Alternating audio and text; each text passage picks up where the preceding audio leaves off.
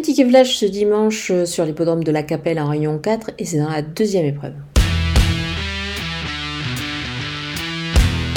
Le numéro 12, Hollywood Girl, est à reprendre en confiance sur sa récente disqualification. Elle revient euh, sur la piste où elle a remporté sa dernière victoire, c'est-à-dire cette piste de la Capelle.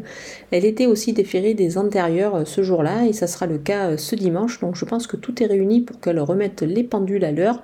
C'est pour cette raison que moi j'y crois vraiment beaucoup. Pour un couplet gagnant placé, je vais l'associer au numéro 7, Elovrac, qui va partir 25 mètres devant sa rivale.